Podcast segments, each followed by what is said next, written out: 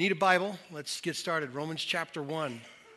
If you don't have a Bible, our ushers have one they'll give you. So if you just raise your hand real high and keep it up until they see you, and they'll get you one. Romans chapter one is where we're at. If you get a Bible that we're giving you, it is uh, page six ten, Romans chapter one.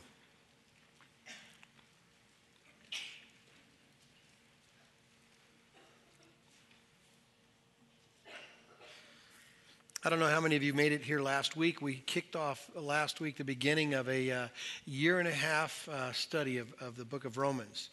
And uh, last week was uh, fifteen verses of introduction from Paul to the Roman church, simply because they didn't know him and he didn't really know them. And so there was the potential confusion of agenda. What's the point? And what, what do you have to say? And who are you? And what are you made of? And all those types of things you would have to answer if you were writing a letter. And so Paul did that. Verse one, he introduces himself as a as a missionary, and as an apostle, as a servant. Some pretty pretty big words for, for a first-time introduction. And then he gets into the gospel. In fact, it's the one of, if not the longest run-on sentence in Scripture, from verse two to verse six, all describing in a fairly big way the bigness of the gospel, that God, in his uh, wonderful love and pursuit of man, came in the in the flesh as both God and man and gave his life a ransom for many. And the conclusion is life change, and it's obedience to him, and it's it's about God's glory and honor. That was verses one, or verses two through six. We uh, then spent some time in verses eight through fifteen talking about the motivation that Paul had for why he was writing. And I suppose that's a really great thing to think about if you're the recipient of the letter. Why is this guy writing me? And he, first of all, commends the church in Rome for their faithfulness. In fact, it's a faithfulness that's reported all around the world, Romans. So I see it, I notice it, I commend you for it. And then he gets into his heart for this church, talking about how much he prays for them persistently and how much he cares for them as a people and, and uh, loves them. And then we finish with verses fourteen and fifteen, which which was really just a look at his motivation. And there was two phrases that we kind of hung out on that helped us see Paul's heart. And it was the obligation of the gospel, and it was the eagerness to preach the gospel. And I give you two words to kind of wrestle with Paul's motivation. One is debt, and one is joy. That the gospel to Paul, as it should be for every believer, is a debt. It's like you have the news, you have the cure to people's cancer, you have the solution to their problem, and you got to carry it. You can't hold it in. You've got this debt of knowledge that you need to share, and that's how Paul felt about the gospel. I know it's your hope. I know it's your only hope, and so I care for it that way. And, and then there's this joy, this eagerness, this desire to preach the gospel. And it's out of that whole mindset that Paul begins in verses sixteen and seventeen to talk about what motivates his confidence in the gospel. In fact, he has a phrase there, I am not ashamed of the gospel.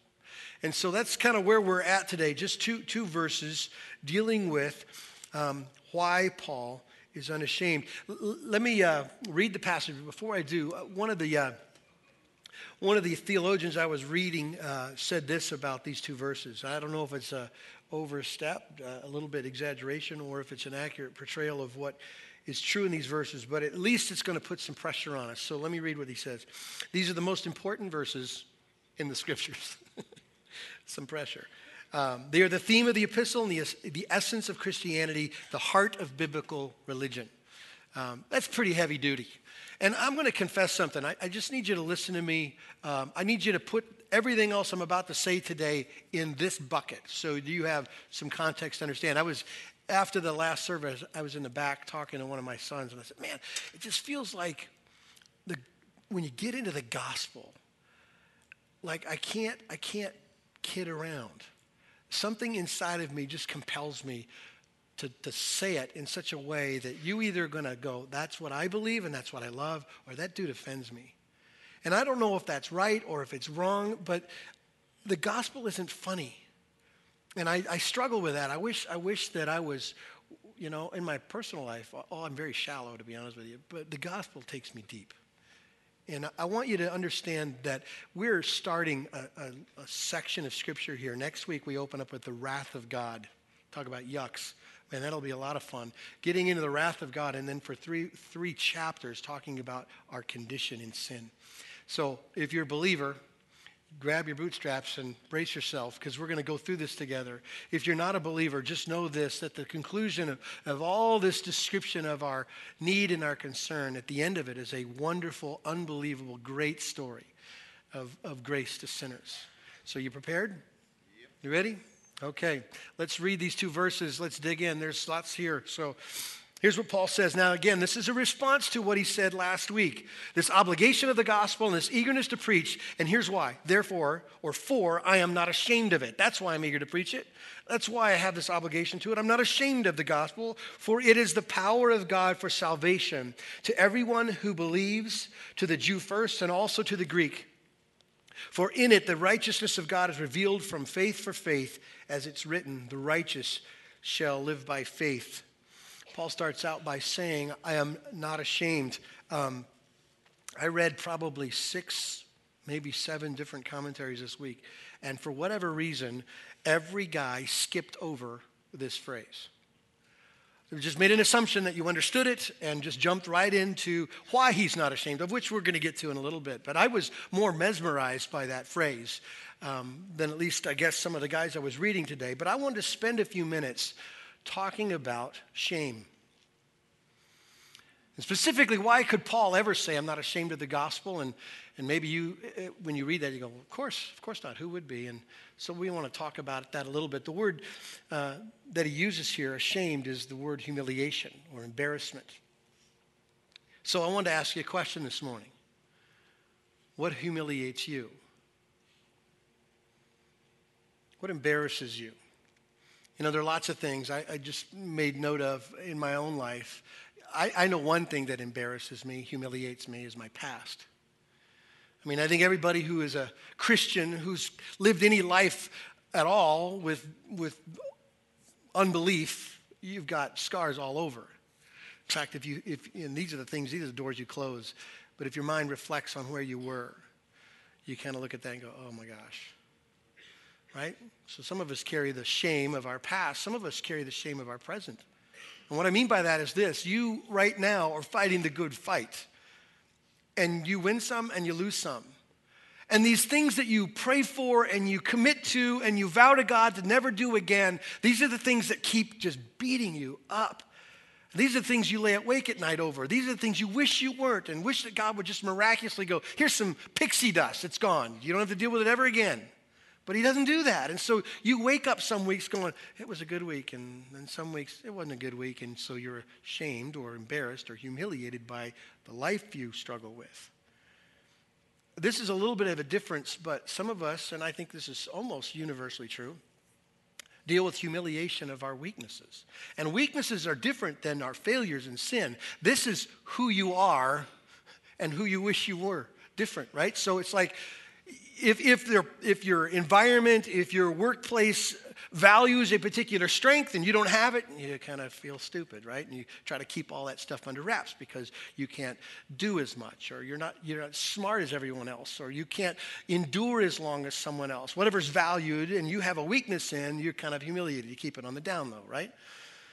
Sometimes we're humiliated by our associations. Sometimes it's people who reflect on us. This is a classic parental technique, by the way. Um, we want to be, uh, at one level, really good with our kids because we love our kids open-handedly and we want them to do well. And then there's this other little sneaky, sinful part of us that wishes they do well because it would make us look good. Right? Right? Okay. Remember, you're in church now. Um, And that's sneaky, and it hangs around, and you wish that they would look good or act a certain way or know a certain thing or try certain efforts because ultimately they would know, man, you, you're a really great parent. What did you do? And so associations mess us up sometimes. I, I asked, by the way, before I ever share a story of my family, I asked permission because um, I have to go home. And uh, so this one is on my wife, and I asked her permission, so... Um, My most embarrassing, humiliating moment of my life happened in nineteen eighty-four. And uh, I'll give you a little snapshot of my personality. Um, My dad was a pastor, grew up in a really serious environment, but I never thought, ever thought I'd be in ministry. Never wanted to get up in front of anybody, could, couldn't get up in front of anybody, didn't want to say anything, uh, couldn't read in front of people, couldn't sing, didn't want to sing, so I sang in my bedroom, played my guitar by myself, but I could never, ever, ever think about doing something in front of someone. And my wife was just the opposite. She could sing and play piano, and she was actually recruiting with the college that I went to, and she was all over the country at churches singing and playing. And we came back to my parents' church one uh, Sunday, and they had one of these things during the offering called special music. If you're old enough, you know what that is. So when they're passing the plate, someone gets up and sings something. That's strange, that is. Anyway, um, they asked my wife to sing, and she asked me to sing harmony. I said, no way, we're not doing that. That is not happening. And she kept begging, and I said, oh, okay. And and she made a deal that I could sit on the the piano bench with her, just to kind of on the down low. And she starts to sing this song, this big Keith Green song. And she's jamming out on the piano. She starts singing, I start singing harmony. And in the first verse, she forgets the song. Right? She forgets the song. So I'm, I'm on the microphone, and she stops playing, and I just kind of went... in front of all these people, and she's fearless, so she starts the song over again, only to get to the same spot and forget. So by this time, we're going to have a war. And so I just said after service, we're going out that exit door right now as soon as it's over. I was so humiliated. Um, it went against every fear in my body anyway. I use that only as a description that shame and humiliation, embarrassment is true. Sometimes, sometimes we're embarrassed of associations like even being a Christian. And I'm being really honest. I'm going to say this about how I feel. Sometimes the way Christianity or Christians portray themselves in the gospel embarrasses me. Like the gospel is about you being healthy or wealthy, or or that it's about your best life now, or God's entire entire heartbeat and affections are for you most of all. And I kind of go, oh, gosh, that kills me. Please don't present Jesus like that. Please don't do that. When I drive down the street and I see a billboard and I go, ah. Sometimes you wish you weren't on the team. You know what I'm saying? Yeah. I don't want to not have Christ, but I don't want that to be what people measure me by. You see the association problem? Paul thought about the gospel, and he says, I'm not ashamed, not even a little bit.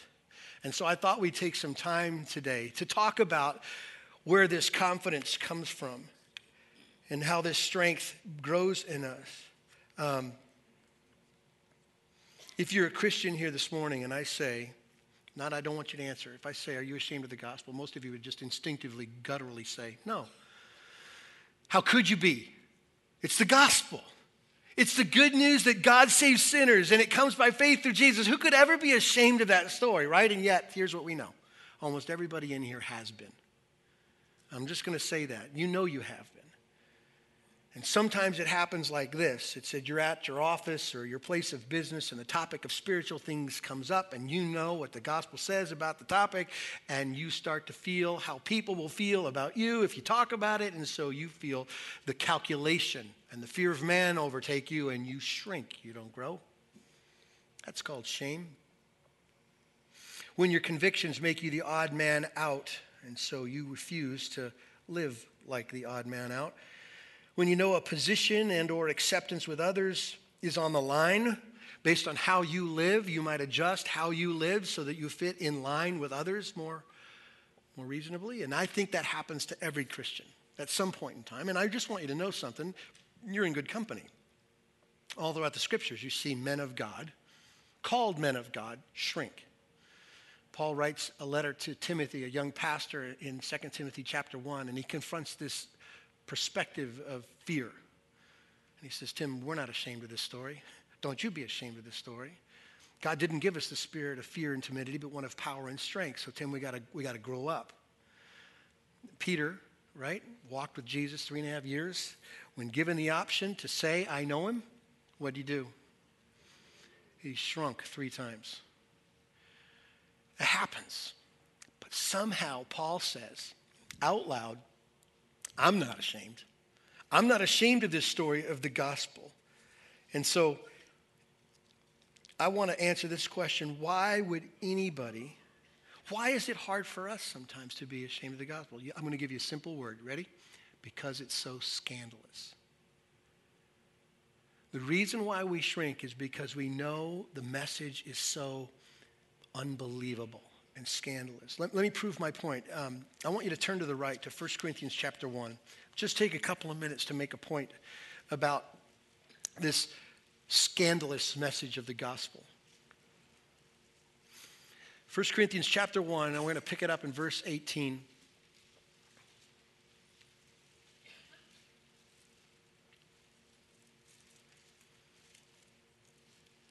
Ready? The word of the cross is folly to those who are perishing, but to us who are being saved, it's the power of God. For it is written, I will destroy the wisdom of the wise, and the discerning of the, dis- the discernment of the discerning I will thwart. Where is the one who is wise? Where is the scribe? Where is the debater of this age? Has not God made foolish the wisdom of the world? For since in the wisdom of God, the world did not know God through wisdom, it pleased God through the folly of what we preached to save those who believe. For Jews demand signs and Greeks demand or seek wisdom. But we preach Christ crucified, a stumbling block to Jews and folly to the Gentiles. Why um, would anybody be ashamed of the gospel? Well, Paul tells us here, because it's scandalous. He actually brings up two particular types of people.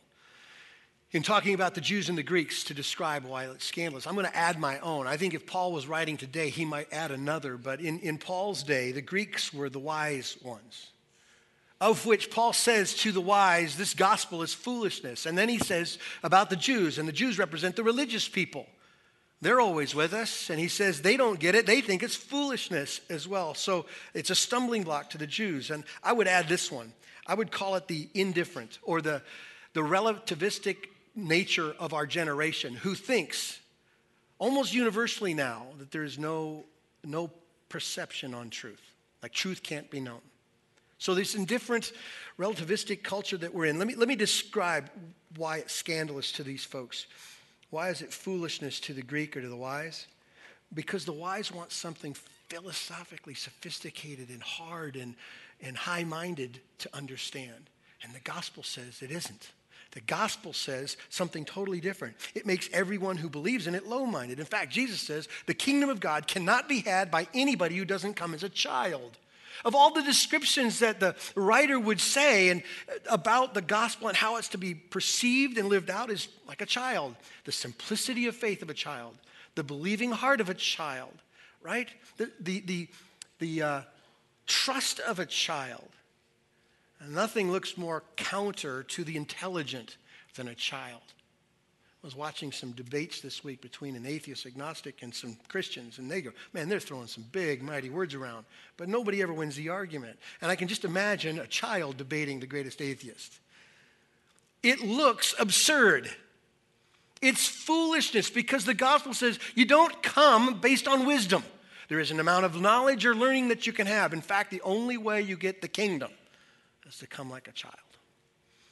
Paul says as well that the uh, the gospel is a stumbling block to the religious. Do you know why? Because the religious person wants to do some courageous work to earn it. And the gospel says all your work is like filthy rags. The gospel offends religion. The gospel says that every good thing you've ever done doesn't amount to a hill of beans with the righteous, holy standard of God. And no matter how good you are, how much you go to church, or what you haven't done, whatever the list you are carrying, like loving so much and thinking it matters, the gospel says, no, it doesn't. Not at all. In fact, here's what's absurd about good deeds. Good deeds, when you think they merit attention with God, are more condemnation, because they're man-made righteousness of which God hates. So it's foolishness and it's a stumbling block. And I added this, this other one, this foolishness to the indifferent or the relativistic. That's because the indifferent person is checked out on the pursuit of truth. In fact, there isn't any really anything really true. And so um, to spend your time making room for every thought and idea because it all has equal footing makes sense to the person who doesn't think there's any absolutes. And yet the gospel says this. Jesus said, I am the way, the truth, and to life, and no one gets to the Father except through me. Now, you can't have that exclusive kind of a statement without confronting people who say there's no such thing as truth.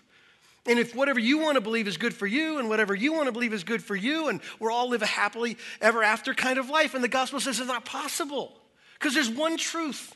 His name is Jesus, and everyone will be measured by what they do with that one truth. You see why I'm saying this thing is foolishness to our world? You see why it's embarrassing sometimes? You see why sometimes people shrink because they have to look at really good people and say, you need Jesus. See why people shrink because they have to look at some really smart people and say, yeah, but you need Jesus. You see why you have to look at some people who just are really nice and tolerant of everything and want give evil equal word to every idea, and you have to say, yeah, but you're wrong because there's only one way. And that's why the gospel is so scandalous. It's because it destroys all human pride, every bit of it. You can't know enough. You can't do enough. You can't ignore enough. The gospel confronts it. You can't try to save yourself, and if you do try to save yourself, it has at the end of it a death sentence in a place called hell forever.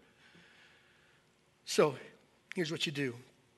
And I don't know if you're here. I know last week uh, someone told me that a gentleman came to our services, heard the gospel for the first time, and trusted in Christ. So I have to assume that somebody is here in this room or in the conference center today who knows about Jesus, but you don't know him. And maybe God has confronted your whatever it is that you think is meriting salvation. Here's what you do. Here's what you do. Humble yourself. It starts with admitting that you're helpless, that you can't do anything, that your wisdom and your knowledge do not merit anything. You're, it's all worthless. You stop believing in yourself. Belief you do, but not in yourself. Believe in Christ and his finished work. Believe in Jesus alone, by faith alone, and you'll be saved according to the scriptures. And I want you to get this. If you add anything, now listen very, very, very carefully. If you add anything to Jesus alone, by faith alone, then the scandal disappears. Because it makes sense then to a human heart. And whenever the scandal disappears, it's because the gospel has disappeared. And when the gospel disappears, nobody gets saved. Do you understand? Does it make sense? It is a message that can only be received by faith. It's, it is too good to be true, but it is true. And we're going to unpack why Paul says, I'm not ashamed of the gospel. Before we do, I, I, I want to just make just a kind of a declaration about this guy writing this bold statement about the gospel. If anyone had the right at all to be ashamed or shrink back with the message of the gospel, Paul would be one of them. You have to understand, if you read through Acts or, or Corinthians or whatever, you see every time Paul preaches and lives out this gospel, he says he's not ashamed of, he pays for it. Every time. He was imprisoned in Philippi. He was chased out of Thessalonica. He was smuggled out of Berea, he was mocked in Athens, he was called a fool in Corinth, and he was stoned in Galatia, and that's only the beginning. And yet he didn't back down. He said, I'm not ashamed. And here's why. You ready? Eight things he tells us here of why he's not ashamed of the gospel. And the first one is this. It's the gospel itself. The first reason we see here is the meaning of the word gospel itself. Gospel means good news. The reason why Paul's not ashamed of it is because it's good news. It changes people's lives. We talked about this last week, that joy makes people talk. The gospel is a good story to tell. Now, I've not had a lot of times in my life where I had to deliver, like, bad news. But that's a horrible thing to do, to talk about the loss of a loved one or the wayward heart or the sin of a, of a friend. But the gospel is like winning the lottery. The gospel is like having a baby. The best thing you ever, ever could imagine happening to you happened to you in Christ. And so Paul says, I'll tell you why I'm not ashamed. It's good news. Makes sense? There's nothing to be ashamed of. It's the best story possible.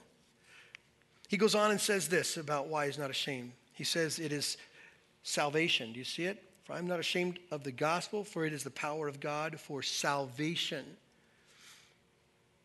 Not just any salvation, but our salvation. Paul is talking about this from a personal perspective. It is salvation. Salvation from sin, salvation from uh, the control and the consequences of sin, uh, salvation from the collateral damage of sin, you know, the damage that it did between you and God. God is holy and he's just and you are not, and the distance between holiness and sinfulness is an unbridgeable distance. That damage and the damage that sin does between people. Some of us in here have lots of people that we are at odds with because of sin. The damage sin does to us. Right?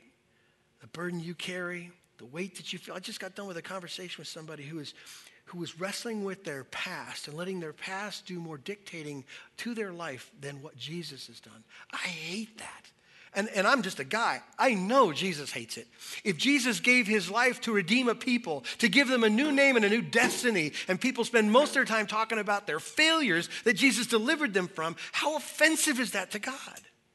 Do you get it? Smile. Do you get it? And I'm just saying the gospel is salvation. It rescues us from the guilt and the power and the pollution of sin. That's what it did right now. Now, are we working this thing out over time until eternity? Absolutely. But positionally, as far as God's concerned, it's a done work. Amen? Salvation. There's a third thing that he says here is why he's not ashamed, and that is his, the gospel is God's way of salvation.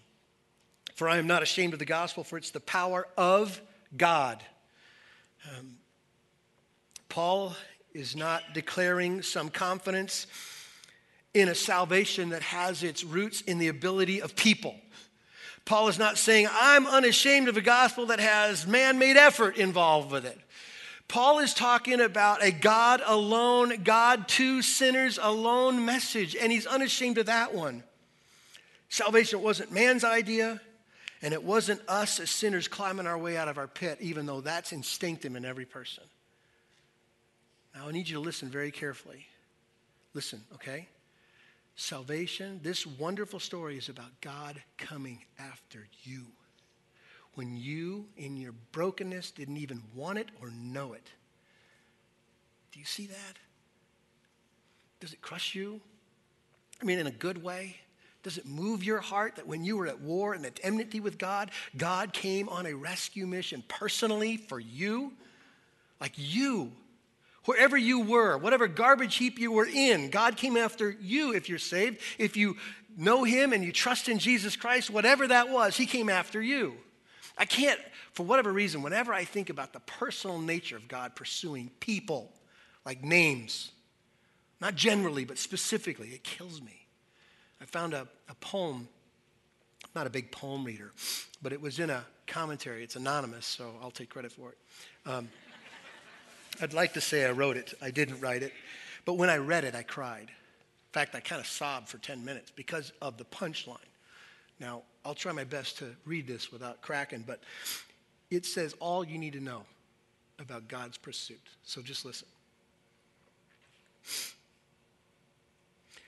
Oh, long and dark the stairs I trod with trembling feet to find my God, gaining a foothold bit by bit and slipping back and losing it. Never progressing, striving still with weakened grasp and faltering will, bleeding to climb to God while he serenely smiled, unnoting me. Then came a certain time when I loosened my hold and fell thereby, down to the lowest step my fall, as if I'd not climbed at all. Now when I lay despairing there, listen, a footfall on the stair, on that same stair where I afraid, faltered and fell and lay dismayed.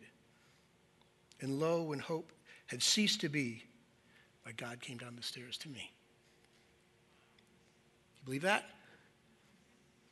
Every person in here, here in the conference center, if you're if you trust in Christ, it's personal. It's not general. It's not church big C. It's people. It's your name. He came after you. Wherever garbage heap you were in, or whatever human effort you tried, every time you fell back, he pursued you. It's of God. Do you believe that, church? He says he's not ashamed of the gospel, too, because it's the power of God. For I'm not ashamed of it, for it's the power of God. It's powerful enough to accomplish what God had planned, and that was totally resurrecting people. The word power is the word dunamis in the Greek, which means dynamite. That's where we get our word dynamite from. So you can just kind of picture that, able to produce a strong effect. No kidding. Let me tell you about the gospel. The gospel is not about adjustments. It's not about a tweak. It's not about a little bit more knowledge or a little bit more hope. It, it's not, it's not about fixing this little problem or adding this little perspective or this little effort. Listen to me very, very carefully. The gospel is about resurrection. The gospel is about life. You don't need adjustments. You need life. Because the Bible says we're dead in our transgressions and sins and unresponsive to the good news of Jesus. We can't and won't pursue it. We're so dead, we're at war in our deadness. And God says, live, and we live. Do you believe that? It's the power of God to bring life and resurrection and strength and holiness to us. He goes on, he says, the gospel is for everyone. Do you see it? That's why Paul says he's not ashamed. For I am not ashamed of the gospel, for it's the power of God for salvation to everyone who believes. To the Jew first and also to the Greek. Now, to deal with that statement, um, I want to deal with that last little section, to the Jew first and also the Greek, just to clarify for you. Paul is not saying that the Jew is above the Gentile or that he's more favored or more important. Paul is simply talking about timing.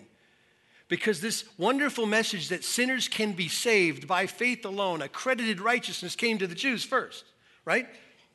They knew adoption first. They had the covenants and laws. They had a relationship to God based on faith alone, like Abraham did. Jesus came to the Jews first. It's only talking about sequence, not, not importance. Do you get it? So here's Paul's point. The gospel is for everyone. Now, instead of us thinking like church person or religious person or, or Jew or Gentile, think evil. The gospel is for housewives and criminals. The gospel is, is for church people and drug addicts. The gospel is for farmers and pastors and plumbers and the worst of the worst. It's for everyone. And so I have to say this. Some of us sit here today kind of wondering, yeah, yeah, yeah, sounds good, but I don't think it can reach me, because you have no idea who I am. Recently, I've been into this kick, um, going to YouTube and watching like random videos. And uh, it's better than T V, by the way.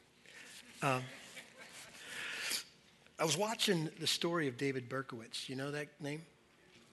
So I, I mentioned it to the worship team at eight thirty. Hmm, no idea who you're talking about. Um, David Berkowitz, let me just clue you in, also known as the Son of Sam, in nineteen seventy-seven, believed that Satan had called him to kill.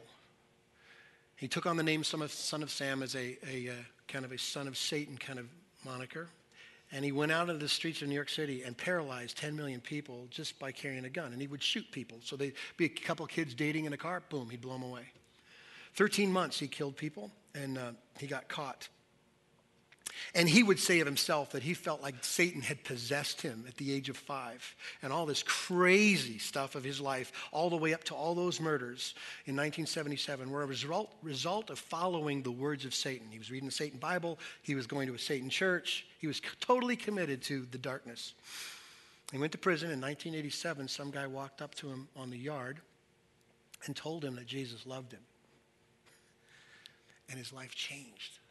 Now, if you have the time, you should just go Google the testimony of David Berkowitz, because you will see that God has transformed a Satan-loving murderer who's serving six life terms.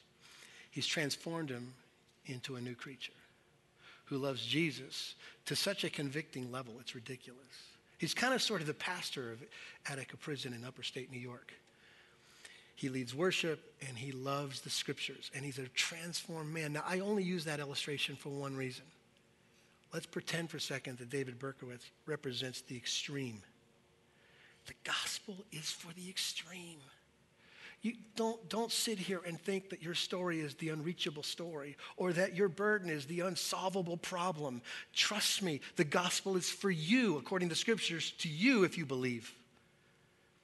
However tragic or train wreck your life is, the gospel can reach you and transform you. I don't care if you're addicted to things. I don't care if you hate life. I don't care if you're a Satan worshiper. The gospel can find you. We're just about to get into a section of scripture, by the way, starting in chapter one, verse eighteen, that talks about the wrath of God. And then for two chapters, we're talking about the consequence of sin. It's going to be a lot of fun, by the way. A lot of hard, hard climbing, okay? And in this section of scripture, it says here that the wrath of God is revealed on people who deny the truth, and in their living out of this denial, in this lie, do all sorts of horrible things to themselves and the world around them. And yet, the gospel is for those people too. And the only condition is, do you believe? Do you trust? Do you see your condition? Do you see it as sin? Do you embrace God's solution, who is Jesus, for your sin? And if you do that, you live. And we're not talking about just tomorrow in heaven someday. We're talking about right now. Like David Berkowitz, even though he's got six life terms, he is loving Jesus, reading the Bible, and discipling other Christians. An amazing story. Do you believe that? The gospel is for everyone. The gospel is also, as Paul says, the reason why he's not ashamed, it's a revealed gift. Look at verse seventeen. For in it the righteousness of God is revealed from faith for faith, as it is written, the righteous shall live by faith. Paul's not ashamed of this gospel because it's a revealed gospel. God is the one who opens the eyes of sinners. As, as unbelievable as it sounds, like, let's pretend for a second the greatest orator ever was standing up in front of you going, let me explain to you and give a logical argument to the gospel. You still couldn't get it unless God reveals it to you and peels back the eyes and opens the heart to receive it. You can't understand it. And that's what the gospel is. The power in the gospel is that God's the, the authenticator of it. He's the initiator. He's the one who opens eyes. It's revealed to us. God reveals our sin. He reveals his love, and he reveals his solution, who is Christ. So no one can figure this thing out on their own. They need God. And Paul says, I'm not ashamed of that gospel. Two more. You ready? He also says that he's not ashamed of the gospel because it's God's righteousness. Verse seventeen again, for in it the righteousness of God is revealed. God's righteousness is the cure. It's what we need. First Peter says this unbelievably short passage that creates an ginormous burden on people. God says, you must be holy as I am holy. Easy to say, but look what it does to us. You got to be holy, church.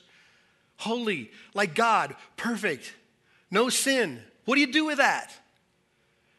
Nothing apart from Jesus. But here's what happens. That huge dilemma and standard of holiness is totally solved in receiving Christ's righteousness for you. There's a thing that theologians like to call imputation, like a transferred account. Like we in our sin deserve all the punishment God has to offer because God's standard is perfect and I'm not. And yet somehow God could take my sin and put it on Jesus so that when Jesus died, he was actually dying the, for the penalty for my sin. And his righteousness, because Jesus lived a perfect life in all ways, it was transferred to me. And now I'm righteous. And God's, where I used to be all scarred and broken, now I'm covered in the righteous robes of Jesus. And I'm as holy as they can possibly be. It's a righteousness from God. Do you believe that? One last thing. He says why he's not ashamed, and that is because the gospel is by faith for faith. You see it at the end there? This righteousness of God is revealed from faith for faith, as it is written, the righteous shall live by faith. Um, the way of the good news comes through faith. And this is the scandalous part that we started with at the very beginning. This is something that goes against every human inclination. You can't know enough, learn enough, be enough at all to merit salvation. It is a given faith. It is a revealed faith. It comes by faith in Jesus alone, by grace alone. But there's another aspect to this that Paul just kind of throws on us, and we'll unpack in the months to come, and that is, it's not just faith to be saved, it's faith to live. From faith for faith. It's living out your life. In other words, there's never a point in time in your Christian life where you go, okay, God, thanks, I got it. You don't just kind of come to your senses and go, well, I was a sinner and now I'm saved. I trust in Christ. I receive a righteousness. Now, God, you stay over there and I'll go over here and work really hard. And you'll be proud of me, God. You really will. And trust me, when it's all said and done, I'll merit some of this.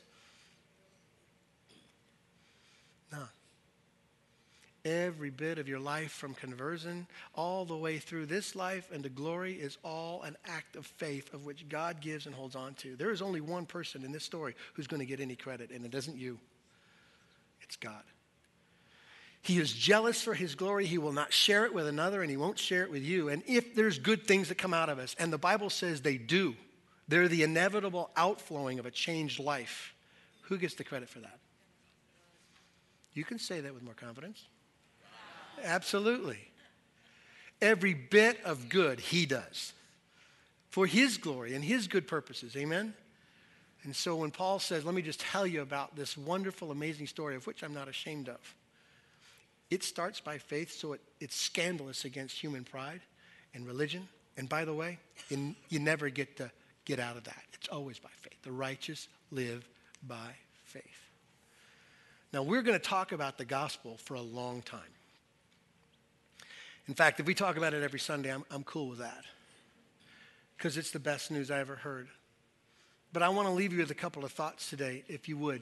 And I don't ever throw challenges on you too much, I don't think. But I would like you to do a couple of things for me this week. I, I would like for you to do some soul searching. Just answer one question. Do you live like you're ashamed of the gospel? We uh, talked about intentional evangelism during our Building a Stronger Church series. Like God really has given us a message, not just to change us, but to change the world around us. And he's called us into the, the gospel ministry. Every one of us who's a Christian, every one of us are about making disciples. And it starts with telling people the good news of Christ. So let me ask you this question. Just search your own heart. Do you shrink away from the gospel? Are you ashamed of it? And, and the only reason I say that is because everyone struggles with it at times. And maybe there's a realignment you can do. Maybe, maybe you're one of those folks who go to a school where you'll just be ostracized if you say, I love Jesus, and you'll be the weirdo. I get it. I get it. Maybe, maybe this is about praying up some strength and getting some Christians to care for you while you go back in there and say, I'm unashamed of Jesus, so it is what it is. And the Bible talks about the, the uh, privilege of suffering for Christ's sake. You got an office complex where you know that what you believe in and how you live your life means you won't climb the ladder. Are you willing to stay low for the gospel's sake? It's a good question to ask. Paul says he's not ashamed of the gospel. And I think he has nothing more than we have. So we should ask that. Um, one other thought as you leave here today. Promise me that you will consider what you're trusting in for your salvation. To some of you who would say, I'm a believer, it'll take you five seconds. You're going to sit here and go, it's Jesus. It's Jesus. I got nothing else to say. I trust in Christ. Some of you have sat here this morning, and maybe you were here last week, and you're still not certain. Maybe you're like the religious um, who is really, really good, and you have a lot of confidence in your goodness. Or maybe you're the like the Greek, the wise, who just can outthink everybody, and you're absolutely certain that your arguments and explanations for why things work the way they do or don't work merits you something, and, and I just want you to consider, what are you hanging on to for your salvation? Because the Bible says true salvation, and by that I mean having your sins totally forgiven and covered, and by that I mean having a relationship with God and an eternity that lasts forever, is directly dependent on you not trusting in anything but Jesus. Would you do those two things, right? Soul search, are you ashamed? And then ask yourself the question, what are you trusting in for your salvation? Let me uh, pray for us this morning. That God would give us the heart, if we're Christians, to give us the heart to be bold about the gospel in our life. And then I want to pray for you. If you're, if you would say of your own heart that you don't know Christ in the way that I've described, that God would just kind of overpower you with this truth this morning. Let's pray together. God, I do pray for us If we call ourselves believers in Christ, it's because of the work you started. So God, I pray that you would create in us a confidence about the gospel. Not a confidence in how we'll be treated or how we'll be accepted or what people will think of us, but God, a confidence in the gospel and Jesus, our Savior. God, would you create in us a desire to have that kind of approval more than man's approval? That we'd be the kind of church that was bold for, for his sake. We'd take risks. God, I do pray for those who are uh, here today who would say of their own lives, I'm not certain. I know where I have stand with Christ. And maybe they have pursued good deeds, maybe they have uh, pursued wisdom, or maybe they've just decided to ignore it and pretend like it's not true. E- any one of those things has at the end of it a, a death sentence. God, would you bring life? Reveal it to their hearts. Pursue them unto salvation, I pray, God. We pray this in Christ's name.